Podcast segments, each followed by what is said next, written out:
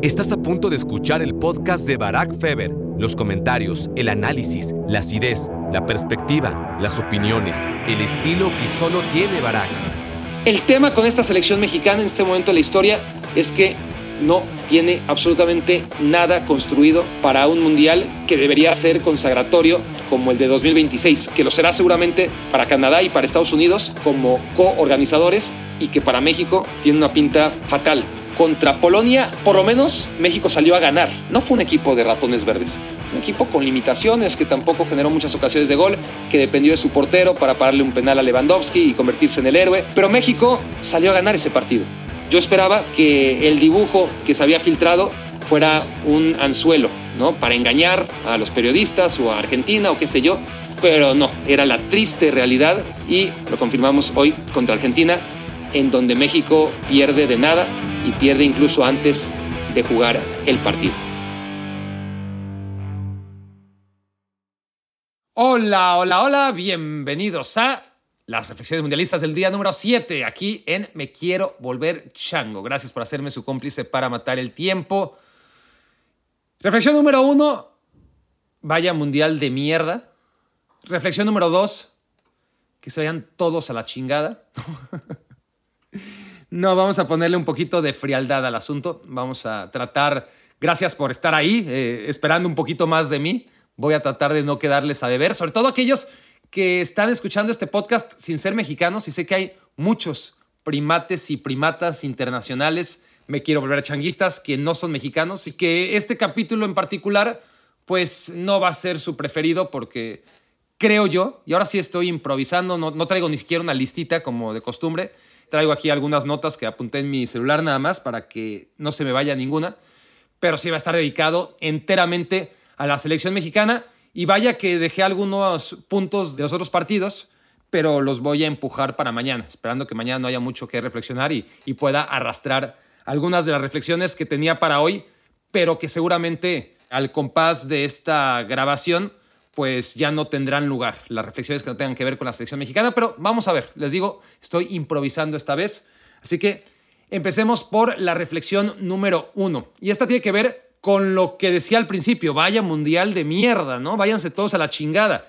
Porque, a ver, está claro que este mundial era más difícil que el resto, lo veníamos diciendo desde antes de que empezara, más allá de la ilusión que estamos poniendo todos, o yo en particular, para que este mundial parezca como cualquier otro. Pues no, no es como cualquier otro por donde se juega, por el momento en el que se juega. Y algo que siempre ayuda en cualquier país, pero en este caso, al ser la mayoría de nosotros mexicanos, pues que México ande bien, o, que México parezca que anda bien, o, o, que dé un buen partido. Es lo mínimo que se le pide, como ocurrió en 2010, que estuvo de la chingada, pero encontró a Francia contra las cuerdas y la remató. Y todos nos sentimos orgullosos de una selección que igual era una porquería, la selección mexicana de Miguel, Miguel no, de Javier Aguirre en 2010 y que, claro, cayó por su propio peso, empatando con Sudáfrica primero, después perdiendo contra Uruguay y luego cayendo miserablemente ante Argentina, pero por poner el peor ejemplo, ¿no? De la selección de la que menos orgullosos nos sentimos todos, porque incluso la del 2002 también de Javier Aguirre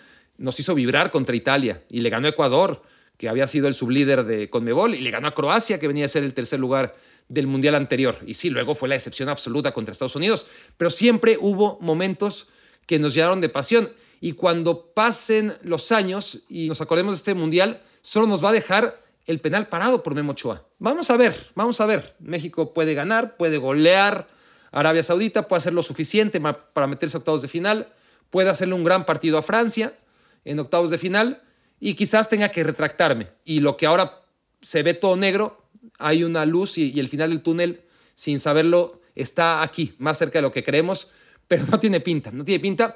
Y ese es el gran problema, ¿no? La reflexión número uno es que este mundial, por más distante que era, por más poco apetecible que resultaba, por lo menos nos debió haber dejado algo de la selección mexicana y no nos está dejando nada. Una selección mexicana que honestamente en dos partidos, los dos que uno pensaba que podía empezar a ilusionarse contra Polonia y contra Argentina, no nos ha dejado nada y en espera de que nos deje algo contra Arabia Saudita, pero seguirá siendo un partido en el que estás enfrentando a una selección que más allá que le haya ganado Argentina y que haya jugado bien, porque realmente jugó bien en contra de Polonia, pues vamos a festejar por todo lo alto una hipotética victoria sobre Arabia Saudita, ¿no? Las oportunidades de que este mundial nos dejara algo, creo que se han esfumado con el empate a ceros ante Polonia y con la derrota ante Argentina. Pero bueno, ya veremos que esto todavía le queda cuerda. Reflexión número dos. La racha contra Argentina es increíble. Lo decía yo siempre, tenía cuando salió el grupo de México, yo veía, bueno, Argentina, puta, es que México siempre históricamente hace mucho mejores partidos de lo que esperamos, ¿no? En las Copas del Mundo. Y pensábamos que Alemania nos iba a pasar por encima y, resulta que no, que le ganamos. Y antes que Brasil en casa, olvídate, nos iba a aplastar y resulta que no, que empatamos y empatamos bien. Y pensábamos antes, o ese mismo mundial, que Croacia nos iba a devorar y resulta que nosotros nos devoramos a Croacia. Y en 2010 pensábamos que no había oportunidad con Sudáfrica como anfitrión, con la selección uruguaya y sobre todo con Francia, subcampeón del mundo, y como ya repasamos, incluso con esa selección de mierda, México dejó destellos y se metió a octavos de final. Y así sucesivamente. Siempre hay algo que rescatar de cada Copa del Mundo. La de 2006, el partido que aunque se pierde, hay maneras de perder en contra de Argentina. En 2002 ya lo repasamos. 1998, pues vaya que tuvo momentos, aquellos que lo pudimos vivir. La remontada contra Bélgica, la remontada contra Países Bajos, la ilusión falsa en contra de Alemania, la victoria contra Corea. Ese mundial sí que nos dejó varias alegrías, a pesar de que fue lo mismo, cuatro partidos y adiós.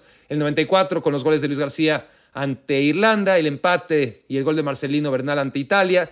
Cosas que comentar, buenas y malas, ¿no? Porque después deja para comentar, obviamente, el hubiera del cambio de Hugo Sánchez y del penal fallado por Alberto García Aspe y por el propio Marcelo Bernal y, y, muchas cosas del Mundial del 94.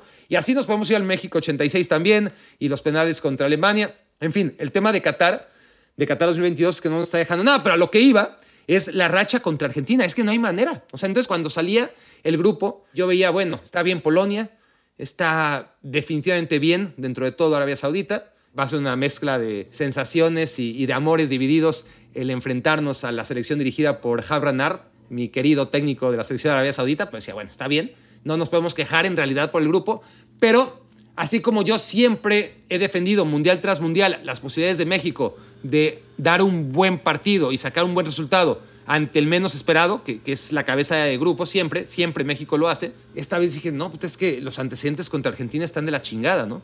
Y, sí, no hay manera con Argentina. Eran amistosos en Copas América, mundiales, pero en fase de grupos o en octavos de final, en Copa Confederaciones, en partidos moleros, en lo que sea, ¿no? Argentina nos tiene comida la moral y no hay manera. Son de los últimos 17 partidos contra Argentina, estamos hablando, estaba sacando cuentas, desde que perdió México la final de la Copa América de 1993. ¿Está bien? De esos 17 partidos, porque antes, en la fase de grupos, México jugó bien contra Argentina y empató 1-1.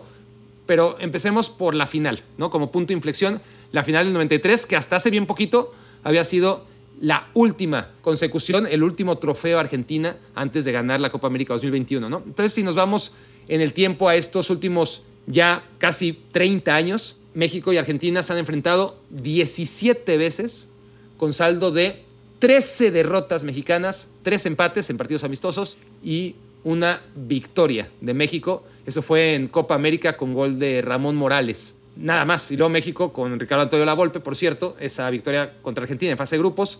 Llegó a octavos de final y perdió 4 a 0 contra Brasil. Entonces, pero bueno, eso fue después. Estamos hablando de México-Argentina y por lo menos esa vez sí se ganó, pero ha sido una de 17 y han sido bien poquitos los empates. 3 contra 13 derrotas, muchas de ellas tan dolorosas como la de hoy.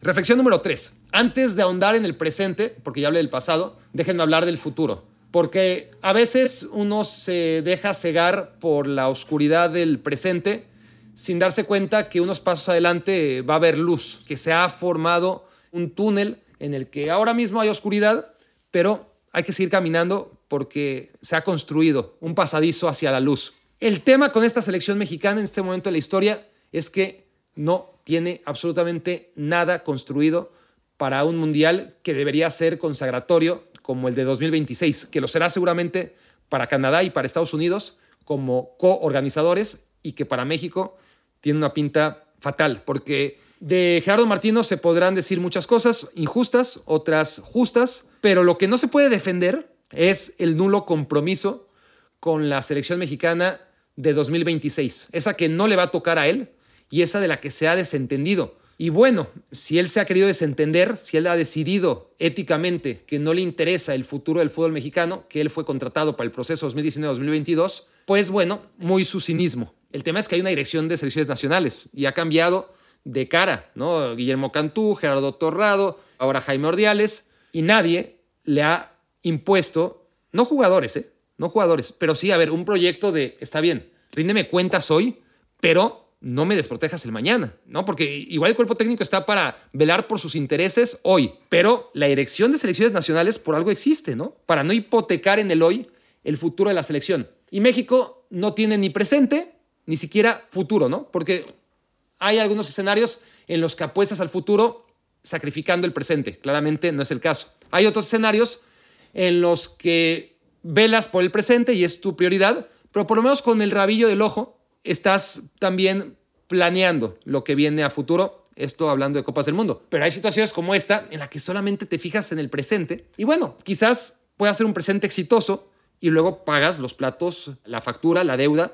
en el siguiente proceso mundialista, ¿no? Pero por lo menos ya disfrutaste porque no pudiste ver hacia el futuro, pero apostaste al presente y fue una apuesta ganadora. Pero cuando apuestas solamente al presente, valiéndote más del futuro y encima pierdes de la manera en la que estás perdiendo, porque estás perdiendo de nada, hay maneras de perder, y México ahora mismo, insisto, todavía pueden cambiar las cosas, pero ahora mismo está perdiendo de absolutamente nada y no tiene vistas de cambio, entonces ya no tienes nada, ni pasado, eso no le vamos a echar la culpa a Martino, ni presente, pero tampoco la construcción de un futuro. Jugadores como Santiago Jiménez no está en la Copa del Mundo. No digo que hoy sería solución contra Argentina. No digo que siquiera debería haber tenido minutos. Digo, ¿por qué no? Si México jugó sin delantero y tienes un delantero que es campeón, no campeón, líder de goleo virtual por ahora de la Europa League, con trampa si quieres, porque es un torneo un poquito menor, ¿no? Y vamos, tampoco nos vamos a volver locos porque es uno de los grandes goleadores del torneo, pero tiene su mérito, ¿no? Algo pudo haber ayudado,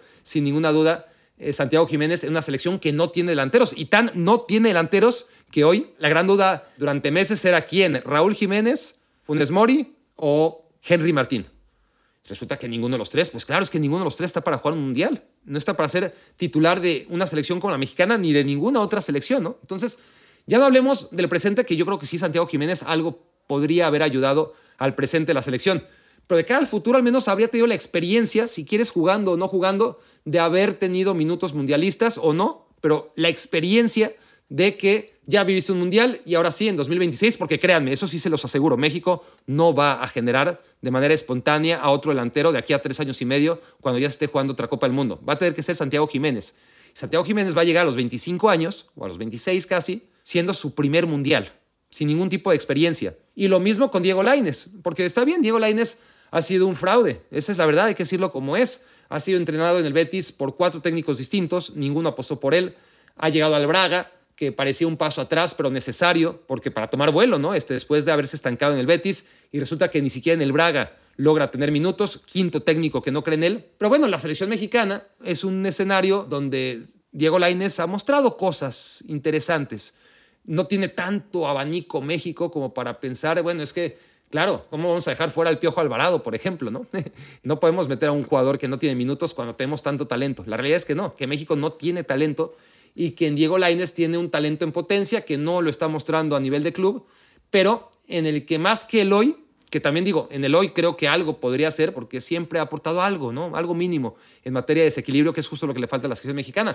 Pues ni siquiera estoy hablando del hoy, estoy hablando del mañana. Entonces, también Diego Laines o se pierde absolutamente o, realmente en los siguientes tres años y medio sigue sin jugar o va a tener que ser uno de los referentes de la selección mexicana en 2026. Y lo va a tener que hacer sin haber jugado un mundial previo, sin tener ese soporte, esa experiencia, por lo menos de haber estado en la banca si quieres, pero haber estado, no, el mundial de 2026 va a ser su primera Copa del Mundo y de los porteros me he cansado de hablar, ¿no? Tres porteros que entre los tres suman 120 años y ya creo que hay que resignarse a que Memo Ochoa va a ser el titular de la selección en 2026 con 41 años. Vamos a ver si sigue haciendo milagros, porque lo contrario, Acevedo llegaría de 30 años a jugar su primera Copa del Mundo, sin haber jugado ni siquiera Juegos Olímpicos, por ejemplo, ¿no? Porque los Juegos Olímpicos, que era lo que le tocaba a su edad en su momento, pues llevaban o a Talavera, o a Memochoa, o a Corona, o a los de siempre, incluso a Juegos Olímpicos, ¿no? Porque siempre reforzaron la portería con jugadores mayores por miedo, por miedo. Eso ha sido lo que ha acompañado a la selección mexicana durante mucho tiempo en diferentes eventos, algunos más exitosos que otros, pero hoy más que nunca gobernados por el miedo. 2026 es lo más triste de las conclusiones que nos está dejando 2022, porque no hay manera, ahora mismo no hay luz de esperanza. 2022 ni siquiera ha servido para cimentar, y cuando hablo de 2022 hablo de todo el proceso, ¿no? De 2018 a 2022, ni siquiera ha servido para cimentar un mejor futuro que se diferencie de lo que ha sido la selección mexicana desde 1994, ¿no? Por poner un momento en el que México empezó a ir a todas las copas del mundo y a entregar los mismos resultados. Vamos a ver si en 2022 se queda en octavos de final y pierde contra Francia, lo cual no habrá sido ningún avance, pero al menos no habrá sido un retroceso. Eso lo vamos a averiguar muy pronto. Y eso me lleva a la reflexión número cuatro, y esta es el tema del Tata Martino como entrenador. Yo creo que tiene las herramientas que tiene, que no son demasiado valiosas. No tiene futbolistas súper determinantes, pero se supone que es un gran técnico y por eso se le paga como a uno de los mejores técnicos del mundo. Hay pocos, muy pocos técnicos en esta Copa del Mundo que tienen mejores ingresos que el Tata Martino. Por lo tanto, tendría que marcar diferencias. Cuando pagas tanto por un técnico es porque entiendes que necesitas de un buen técnico que eleve colectivamente la calidad individual de tus jugadores que es muy limitada. Pero cuando apostamos, cuando el fútbol mexicano apostó por Tata Martino, era para que hiciera algo diferente, que no fuera lo mismo, ¿no? Que no fuera lo mismo del 94, el 98, el 2002, 2006, 2010, 2014, 2018, algo diferente. Claro que algo diferente mejor, ¿no? Cuando te das cuenta que traes un técnico mucho más caro que Juan Carlos Osorio, mucho más caro que Miguel Herrera, mucho más caro que Javier Aguirre, mucho más caro que Ricardo Antonio Lavolpe, mucho más caro que Manuela Puente, mucho más caro que Miguel Mejía Barón, y resulta que no solamente es lo mismo, sino que es peor, entonces te obligas a hacer preguntas y, pedir rendición de cuentas, ¿no? Porque pongan ustedes que en el mejor de los escenarios, en el escenario más optimista, y créanme que sí lo puedo ver, sí soy capaz de ver a México ganándole por dos goles a Arabia Saudita, sí veo a México metiéndose octavos de final, y veo a México enfrentándose contra Francia y perdiendo. No veo a México ganándole a Francia, honestamente. No veo a Francia perder el primer lugar de grupo tampoco. Entonces, México con esta derrota no va a quedar primer lugar de grupo, se tiene que resignar al segundo lugar de grupo en el mejor de los escenarios y luego habrá hecho probablemente lo mismo que todos los demás, ¿no? Eso es a lo más a lo que aspira ahora mismo Gerardo Martino y ese es el escenario más positivo.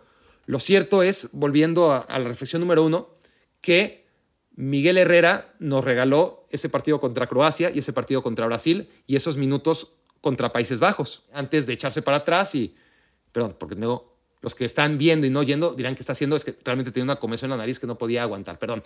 El tema con Miguel Herrera es que sí, luego se echó atrás contra Países Bajos y, y echó a perder un muy buen partido y un muy buen mundial de la selección mexicana, pero nos dejó cosas, ¿no? Eh, de qué sentirse orgullosos durante 2014. Y 2018, aunque fue de más a menos, pues nos deja esa victoria histórica contra Alemania, después de evaluada, ¿no? Porque resulta que también Japón y Corea del Sur empezaron a ganarle todos a la sección alemana, pero bueno, no seamos tan pesimistas, ese momento fue una victoria histórica que nos hizo sentir muy bien con la selección mexicana. Y en 2010 ya hablé de la victoria sobre Francia, y en 2006 del partido contra Argentina, aún perdiéndolo, y de 2002 ya dije, y así, ya, ya me refería a todas las grandes victorias, los grandes momentos que nos dejó la selección mexicana con distintos técnicos. Todos dejaron algo, ¿no? Todos los técnicos, más allá de haber sido incapaces de derribar ese muro que se ha convertido el cuarto partido, que no nos ha dejado acceder al quinto, en la realidad en todos los mundiales pasados, no solamente ha sido clasificar octavos de final, sino darnos por lo menos un partido, un gran partido que recordar,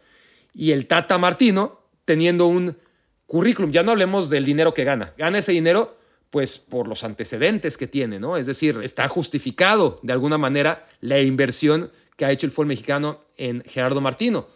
Pero resulta que este técnico, que es el de más nombre, es el que no nos está regalando ni un solo momento en los mundiales. Reflexión número 5. Porque se puede perder, se puede perder contra Argentina, pero tú comparas a México con selecciones de la zona, de la zona norteamericana, que ya les hablaba yo de, de cómo Canadá y Estados Unidos no solamente están compitiendo en 2022, sino que están construyendo de cara a 2026 pues a final de cuentas la selección canadiense, que la hemos visto en un solo partido, pero qué manera de perder contra Bélgica, qué valentía, qué actitud, qué ideas, qué amor propio, qué identidad mostró la selección canadiense en contra de Bélgica. Y eso que era su primer mundial desde el 86, pero el primer mundial de todos estos jugadores que, hace dos años tenían una selección de mierda que nadie tomaba en cuenta y que fue creciendo, creciendo a lo bestia y que ahora es la mejor de CONCACAF y llega sin ningún tipo de miedo, de inhibición a su primer partido de Copa del Mundo y desde el primer minuto le impone el juego a Bélgica, una selección que se ha caracterizado durante años por ser una de las selecciones que al contrario, que es la que dicta el guion de un partido de fútbol, ¿no? Normalmente Bélgica trata de que los partidos se jueguen como Bélgica quiere, porque tiene la calidad para eso.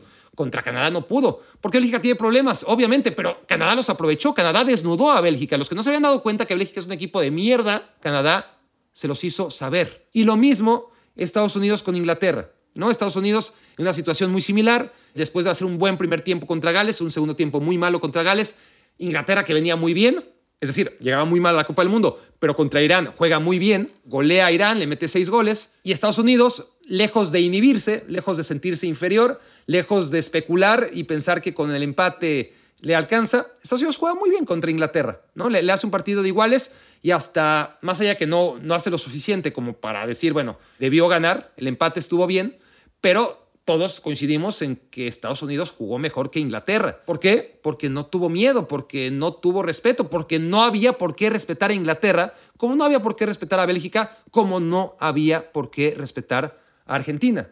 Pero en el guion del partido, no en el resultado, porque a Estados Unidos le alcanzó para empatar, a Canadá para perder y a México también para perder. Lo que estoy hablando es comparando estos tres equipos que tienen una calidad similar a priori, hay actitud y hay formas, ¿no? Y claramente esa actitud y esas formas y esa valentía la tuvieron Herman y, y Berhalter, los técnicos de Canadá y de Estados Unidos, y no la tuvo Tata Martino. Y no lo quiero tampoco personalizar como estoy haciendo. No era mi idea personalizarlo en un solo individuo. Esto es de todos, ¿no? Pero al final los futbolistas pues se paran en un dibujo que dispone el entrenador y claro que pueden revelarse y claro que pueden mostrar un poco más de gallardía, ¿no? Pero hasta cierto punto, porque tiene sus limitaciones técnicas y después tácticas desde la pizarra. Los técnicos de Canadá, Herman, y en menor medida de Estados Unidos, Berhalter, por lo menos en este último partido, ayudaron a sus jugadores a ser valientes, a mostrar lo mejor de sí y a desnudar lo peor de Inglaterra y de Bélgica. Hay equipos contra los que es muy difícil hacer esto, o sea, enfrentar a Brasil o a España o a Francia en el momento en que están, pues es mucho más complicado desnudarlos. Pero como están Bélgica, Argentina y la selección de Inglaterra, pues merece la pena, ¿no? Merece la pena ser valientes como fueron Canadá y Estados Unidos y como claramente no fue la selección mexicana. Reflexión número 6. Te puedes equivocar o ser demasiado precavido en el planteamiento prepartido. Se vale, no es lo ideal, pero se vale. Especulas, como hizo Tata Martino, traicionas lo que vienes haciendo, el 4-3-3, decides una alineación con tres centrales. Había que ver primero cómo se paraban. Una cosa es el dibujo, que, ya no tenía buena pinta, ya lo decía yo ayer, y otra cosa es ver que igual y era un equipo que se paraba adelante y que dentro de esos tres centrales podía ser un equipo ofensivo. No tenía pinta de eso cuando ya de inicio, en lugar de poner a Jorge Sánchez, que debería ser el primer beneficiado de una línea de tres, que por lo tanto le permite hacer lo que mejorase, atacar y descuidar un poquito la defensa, que, es su principal problema, pues en lugar de eso metiste a, Kevin Álvarez, ¿no? Con tres defensas centrales, cuando se supone que eso habría sido lo ideal para un tipo como Jorge Sánchez. Pero no solamente es el tema de los tres defensas centrales, es el planteamiento en general que ya de inicio no tenía buena pinta, pero había que esperar. En el pre-partido, yo creo que México ya estaba perdiendo. Empieza el partido y ciertamente México tiene la intensidad adecuada, el ritmo para destruir nunca para construir, pero bueno, tomando en cuenta las capacidades del rival, yo no comparto, yo creo, y ya ahondaré en esto en una reflexión más adelante, creo que debió haber tenido otra postura, pero bueno, a final de cuentas, si la postura era ser un equipo reactivo, un equipo que solamente se dedicara a neutralizar a Argentina, lo podías entender, lo podías entender, pero de todas formas, a mí me parece que en cuanto empezó el partido y Argentina demostró seguir en el modo en el que se encontraba contra Arabia Saudita, es decir, no fue una Argentina nueva, fue una Argentina igual, con un pánico escénico, con un miedo, con unas limitaciones, con una capacidad nula de crear juego. En lugar de detectar eso y decir, bueno, nos equivocamos en el preplanteamiento, Argentina no está inspirada, Argentina está cagada, Argentina está obligada a ganar, a diferencia de México, porque ese es otro tema. Entonces, seamos más agresivos, empecemos a hacer un nuevo planteamiento. Se guardado, aprovechemos para cambiar de una vez a línea de cuatro, ¿no? Hagamos los, los cambios necesarios porque ya vimos que Argentina está para matarla, ¿no? No hay que dejarla vivir. Y ahí está el segundo error del planteamiento. No solamente que fuiste precavido, demasiado conservador en el prepartido, sino que una vez que empezó a jugarse el partido y ves que Argentina no trae nada, pues entonces, bueno, ojalá te hubieras dado cuenta desde antes, ¿no? Pero bueno, te das cuenta cuando empieza el partido, atácala, búscala, no seas pusilánime. Tercer error, empieza el segundo tiempo y ahora sí, Argentina mucho más surgida, porque ya tiene el tiempo encima, empieza y además México cansado, ¿no? Es normal, eh, desgastado ya después de un primer tiempo que no sirvió para nada. El primer tiempo no sirvió absolutamente para nada. Lo pudimos ver o no ver y habría dado lo mismo. Fue totalmente nulo. En el segundo tiempo, pues sí, ya hay más cansancio. Argentina está más necesitada, encuentra un poquitito más y de repente tiene libertad Lionel Messi y encuentra el gol, ¿no? Entonces, México, empezando ese segundo tiempo, comete ese tercer error de no calibrar, bueno, aquí las cosas están cambiando, vamos a ajustar para no recibir ese gol o incluso ya recibiste ese gol, porque el, tema es ese, ¿no? Cuando haces un planteamiento como el que hace México, no estás dando lugar al margen de error. Y siempre hay que dar margen de error cuando juegas contra tipos de la calidad, ya no hablemos de Lionel Messi, que es obvio, pero incluso de Enzo Pérez que ingresó de cambio, que le dejaste también un centímetro y te vacunó. Eso es lo que tiene Argentina y que no tiene México, porque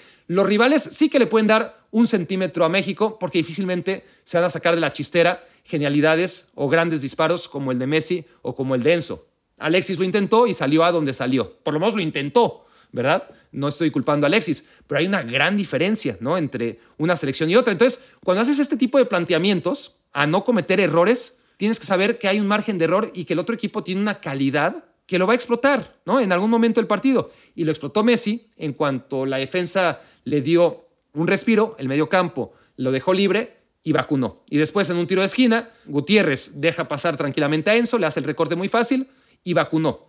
Este margen de error que tienes que calcular, México no lo calcula tampoco en el segundo tiempo. Ese es el cuarto gran error en el planteamiento. Estamos hablando del preplanteamiento 1, del no leer bien la dinámica del partido en los primeros 30 minutos, ese es el número dos. La postura en el segundo tiempo, cuando las cosas empiezan cambiando, ¿no? Empiezan a cambiar a favor de Argentina y eres incapaz de tú también tener en la pizarra como entrenador, como equipo de fútbol, una manera de contrarrestarlo. El número Cuatro es eso, no haber tenido un plan B, y eso también corresponde al prepartido, pero es parte de prepartido y de gestión de, encuentro, ¿no? De tú como técnico ser intervencionista, tampoco lo tuvo en el momento cuarto de mala gestión de partido cuando caen los goles. Y el quinto y ultimísimo es el de los cambios, ¿no? Acaba siendo un desastre, peor imposible. Sacas a tus mejores jugadores, los poquito desequilibrantes que son Alexis y Chucky comparados con los grandes jugadores del mundo, con las verdaderas estrellas,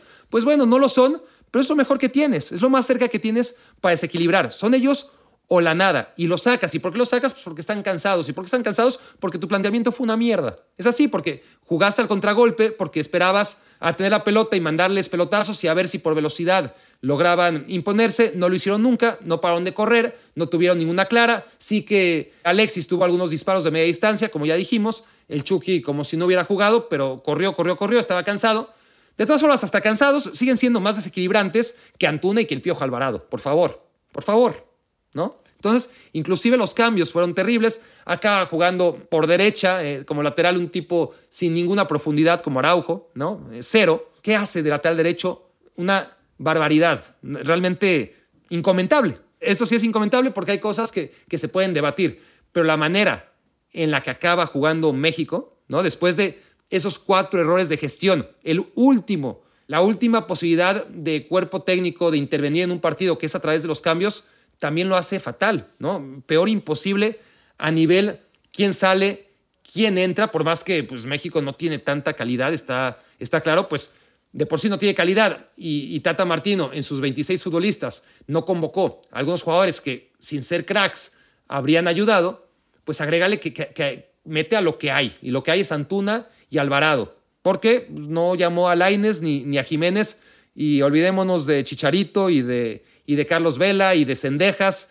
y de otros tantos, ¿no? Que claramente pudieron estar en esta selección y que no estuvieron. Entonces, desde la selección de jugadores, que me faltó, ¿no? Desde la selección de jugadores, pasando por la planeación del partido, luego la gestión, la mala lectura de los primeros minutos, la pésima gestión de encuentro en general, el, el cero intervencionismo cuando había que intervenir y el intervenir tan mal, ya cuando estás abajo del marcador, la verdad es que todo fue un desastre por parte del cuerpo técnico mexicano. Y, vaya que, que, yo al Tata Martino le he pegado poco porque me ha parecido injusto, porque tiene lo que tiene y tiene poco, pero no hay forma de ayudarle ni de tenderle una cama, una, una, una cama, sí, tender una cama. No, pues ahora no le puedes tender ni la cama porque ya, ya está más que tendida, ¿no? Tenderle una mano, digo, porque no, no, no, se ve por dónde. No sé por dónde poderle ayudar o, o encontrar algo positivo dentro de toda su gestión del México-Argentina. Reflexión número 7. Durante muchos años, no sé si ustedes son tan jóvenes como para no saberlo, pero la selección mexicana fue conocida como el equipo de los ratoncitos verdes. Así se le llamaba. Porque pues, era un equipo que físicamente y anímicamente y futbolísticamente pues, era chiquito, ¿no? O se achicaba en los momentos importantes ya fuese en un evento internacional, en una eliminatoria mundialista que se jugara sobre todo fuera de México, etcétera, etcétera. El equipo de los ratoncitos verdes había quedado enterrado en el pasado. Ya nadie se refería a México como el equipo de los ratones verdes, por méritos propios, por lo que habían hecho durante tantos mundiales, ¿no? Más allá de haber tenido momentos de eliminatoria muy amargos. Y ahí queda, ¿no? El, el tema de cómo México ha sido incapaz la gran mayoría de las eliminatorias, salvo la del 2018, de quedar en primer lugar de CONCACAF, ¿no? Pero bueno, independientemente de que México no ha logrado ser ese gigante, la CONCACAF, que muchos desearíamos, como mínimo, pues había dejado también de ser el equipo de los ratoncitos verdes. Resulta que en el último mundial, más la segunda mitad de 2018, este equipo ha, ha vuelto a ser el equipo de los ratones verdes, ese equipo que, había dejado de dar pena, ese equipo que había dejado de causar indignación, o ese equipo que por lo menos daba una de cal y una de arena, ¿no? Eso era México, pero no era un equipo de ratones.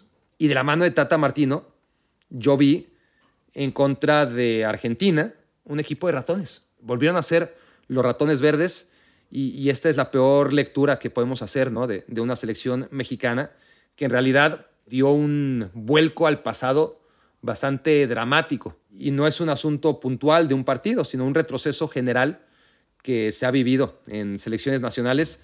Y si no, pues repasen, repasen todo lo que se ha dejado de hacer a nivel de selecciones menores, a nivel de selecciones de todas las ramas y culminando con la selección mayor, ¿no? Porque podemos hablar que si calificó o no calificó a los Juegos Olímpicos, que si la sub-20, que si la sub-17, que si la femenil, todo eso, vean los resultados y, son lo que son y, no puedes culpar a Tata Martino. Es un muy mal momento el que está viviendo la selección mexicana, pero más allá de los resultados, la imagen de ratoncitos verdes, esa no la habíamos visto, no la habíamos visto y, hoy sí vi a México como un equipo de, de ratones. Porque contra Polonia, y esto me lleva a la reflexión número 8, contra Polonia, por lo menos México salió a ganar. No fue un equipo de ratones verdes. Fue un equipo con limitaciones, que tampoco generó muchas ocasiones de gol, que dependió de su portero para pararle un penal a Lewandowski y convertirse en el héroe. Pero México salió a ganar ese partido. ¿no? Polonia salió a empatarlo y Polonia consiguió su objetivo. Polonia empató el partido. Se dice que, que no es buena idea salir a empatar porque te pasa lo que le pasó a México hoy. ¿no? Pero Tata Martino salió a ganar contra Polonia y solamente le alcanzó para empatar. Tata Martino hoy contra Argentina salió para empatar y solamente le alcanzó para perder. Entonces, contra Arabia Saudita, ojalá México salga a perder. Yo creo que es la única manera en la que ahora gane, ¿no? Es tremendo, es tremendo lo de la selección mexicana y, el Tata Martino en esta Copa del Mundo, porque sí, sus resultados han sido totalmente distintos a lo que se ha planeado. Entonces, cuando jugaste contra Polonia, era un partido en el que México, de los dos equipos, el único que quería ganar era México y no lo consiguió. Contra Argentina, el equipo que claramente quería empatar era México y no lo consiguió. Por eso digo, contra Arabia Saudita, pues si sales a ganar ya valió madres, ¿no? a ver si de alguna manera salen a perder y, y consiguen este, el resultado, porque no sale nada como se planea en esta Copa del Mundo. Reflexión número, que vamos en la 9, ¿no? Reflexión número 9. México lleva cuatro partidos consecutivos sin meter gol en el Mundial. Es algo que no le había pasado nunca. Y miren que México ha tenido momentos muy bajos. O sea, México fue el primer equipo que jugó un partido del Mundial en Uruguay 30 y lo perdió 4 a 1 contra Francia. Y de los 13 invitados, México acabó en el lugar número 13. Y luego tuvo muy malas actuaciones hasta que no sacó el primer empate histórico hasta el 62, ¿no? Después de perder y perder y perder en, el 30, en el 50, en el 54, en el 58. Por fin saca algo. No, creo que el 58 es cuando saca por fin algo, después de una docena de partidos, un empate contra Gales y gana hasta el 62 su primer partido. A lo que voy, más allá de este repaso histórico, es que México ha tenido muy malos momentos. En el 78 perdió los tres partidos. Permitió que Túnez le ganara y con ello, en 1978, o sea, ya había un cuanto de historia de, los mundiales, habían jugado 50 años de mundiales desde el 30. La primera victoria africana en una Copa del Mundo la permite México en Argentina 78. Una gran generación de futbolistas muy joven, o eso le vendían a la gente de entonces y le metió seis goles Alemania y le metió tres goles Polonia y Túnez le metió tres goles y se convirtió en el primer equipo africano en ganar una Copa del Mundo. Entonces, ha tenido momentos muy bajos en la historia de la Copa del Mundo y sin embargo, nunca, nunca se había quedado cuatro partidos seguidos sin anotar la selección mexicana. Y de hecho, podríamos hablar de, si quieren, de la maldición del Chicharito. El Chicharito mete gol contra Corea del Sur, ¿no? En Rusia 2018, el segundo partido, va ganando México 2 a 0 luego mete gol Corea y a partir de ahí, fíjense, gol de Corea, uno. Goles de Suecia, que fueron tres, dos, tres y cuatro. Dos goles de Brasil, cinco y seis. Ninguno de Polonia, dos de Argentina. Ocho goles sin respuesta. Los últimos ocho goles que se han marcado en partidos de la selección mexicana han sido en la portería de Memo Ochoa. Tiene un parcial de cero goles a 8. Esto para poner perspectiva y, darnos cuenta que sí, que no es amarillismo, que estamos viviendo el peor momento o uno de los peores momentos en la historia de México en los mundiales, cuando parecía que ya estaba enterrado aquel pasado del que les hablaba de los ratones verdes. Y la reflexión 10, la reflexión 10 es, tenías Argentina contra las cuerdas. Tenías Argentina contra las cuerdas porque Arabia Saudita te había puesto al albiceleste contra las cuerdas. Y ahí te la dejó. Y México tenía la opción de intentar rematar a Argentina o mantenerla contra las cuerdas y aprovechar que el único de los dos equipos que no podía perder hoy era Argentina. Quien debía sentir miedo, y vaya que lo sentía, era Argentina, no México. México debió haber atacado porque tenía mucho menos que perder que Argentina. Porque aún perdiendo, como acabó perdiendo, iba a tener el futuro en sus manos. Mientras perdía por menor diferencia de goles, mejor, porque así por menos goles le tendría que ganar a Arabia Saudita. Pero de todas formas, el futuro de México para meterse a octavos de final iba a estar en las manos de México, como está. Pero el tema es que pudo haber rematado a Argentina, porque para Argentina si perdía, ahí sí no había mañana. Argentina no podía perder porque quedaba eliminada. Estaba contra las cuerdas. Arabia Saudita te la dejó contra las cuerdas. ¿Para qué la dejas salir? ¿Para qué la pones en el centro del ring? ¿Para qué permites que te abrace? ¿Para qué la abrazas? ¿Y para qué intercambias ahí medio golpes, los dos amarrados en el primer tiempo, los dos apanicados, cuando el que realmente debió sentir miedo es la selección argentina?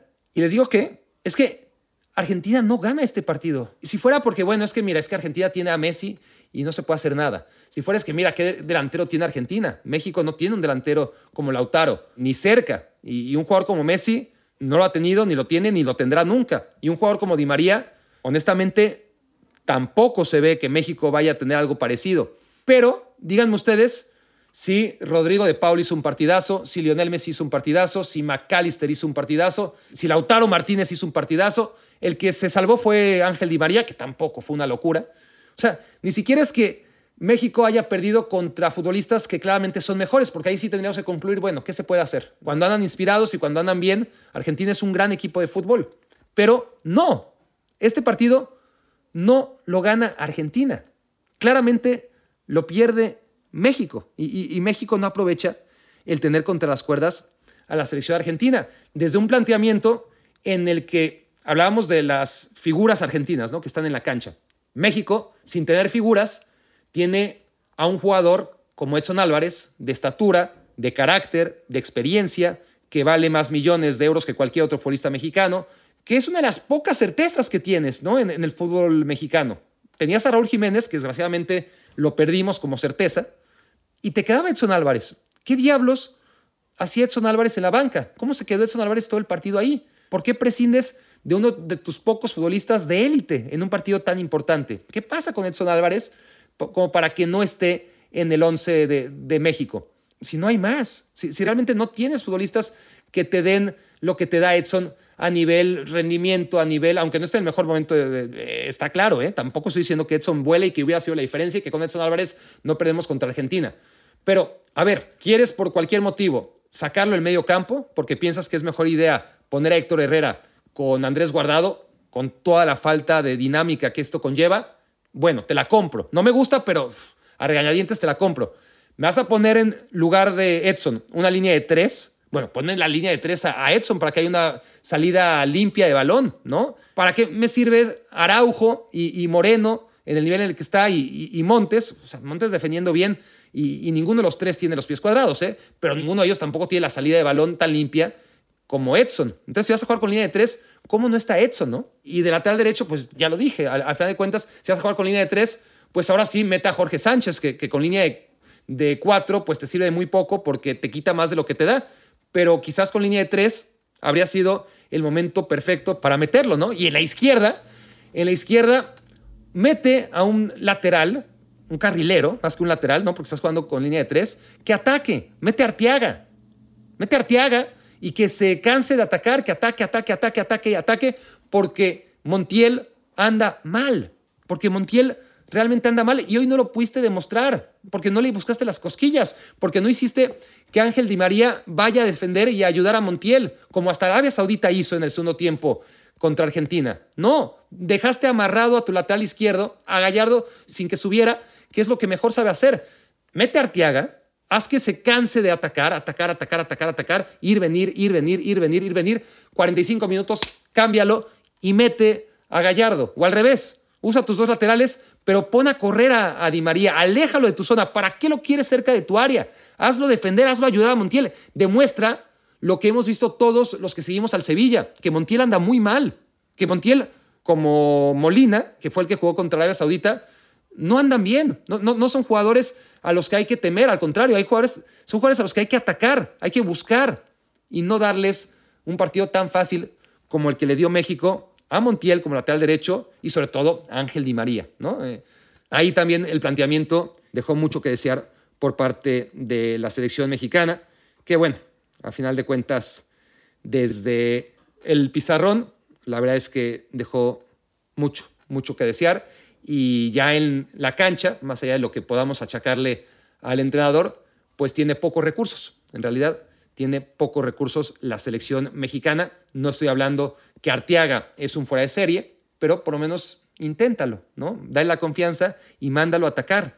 No lo hizo la selección mexicana. Una cosa es que tenga futbolistas con un techo más o menos bajo y otra cosa es no aprovechar el mal momento de tu rival que está contra las cuerdas y tratar de rematarlo. O por lo menos, si te van a ganar, que te perdiste de algo, ¿no? Los atacaste, no salió bien, ellos te atacaron mejor y a final de cuentas, ¿qué va a pasar? Perdiste. Pues de todas formas ibas a perder con este planteamiento tan conservador que no te deja ni una sola alegría, ni solo un momento de decir, bueno, si, si esto hubiera cambiado, fue un detalle en el que las cosas pudieron ir mejor. No, al final de cuentas, acomodes como acomodes las historias de este partido, todas iban a concluir con que Argentina lo iba a ganar, desde el planteamiento de México, que ya lo decía ayer, yo esperaba que el dibujo que se había filtrado fuera un anzuelo, ¿no? Para engañar a los periodistas o a Argentina o qué sé yo, pero no, era la realidad, era la triste realidad y lo confirmamos. Lo confirmamos hoy contra Argentina, en donde México pierde de nada y pierde incluso antes de jugar el partido. Esto fue Me quiero volver chango. Vamos a levantar el ánimo sin ninguna duda a partir de mañana. Por lo pronto, gracias por haberme hecho su cómplice para matar el tiempo. Escuchaste el podcast de Barack Feber. Toda la información de los deportes con un toque de Barack.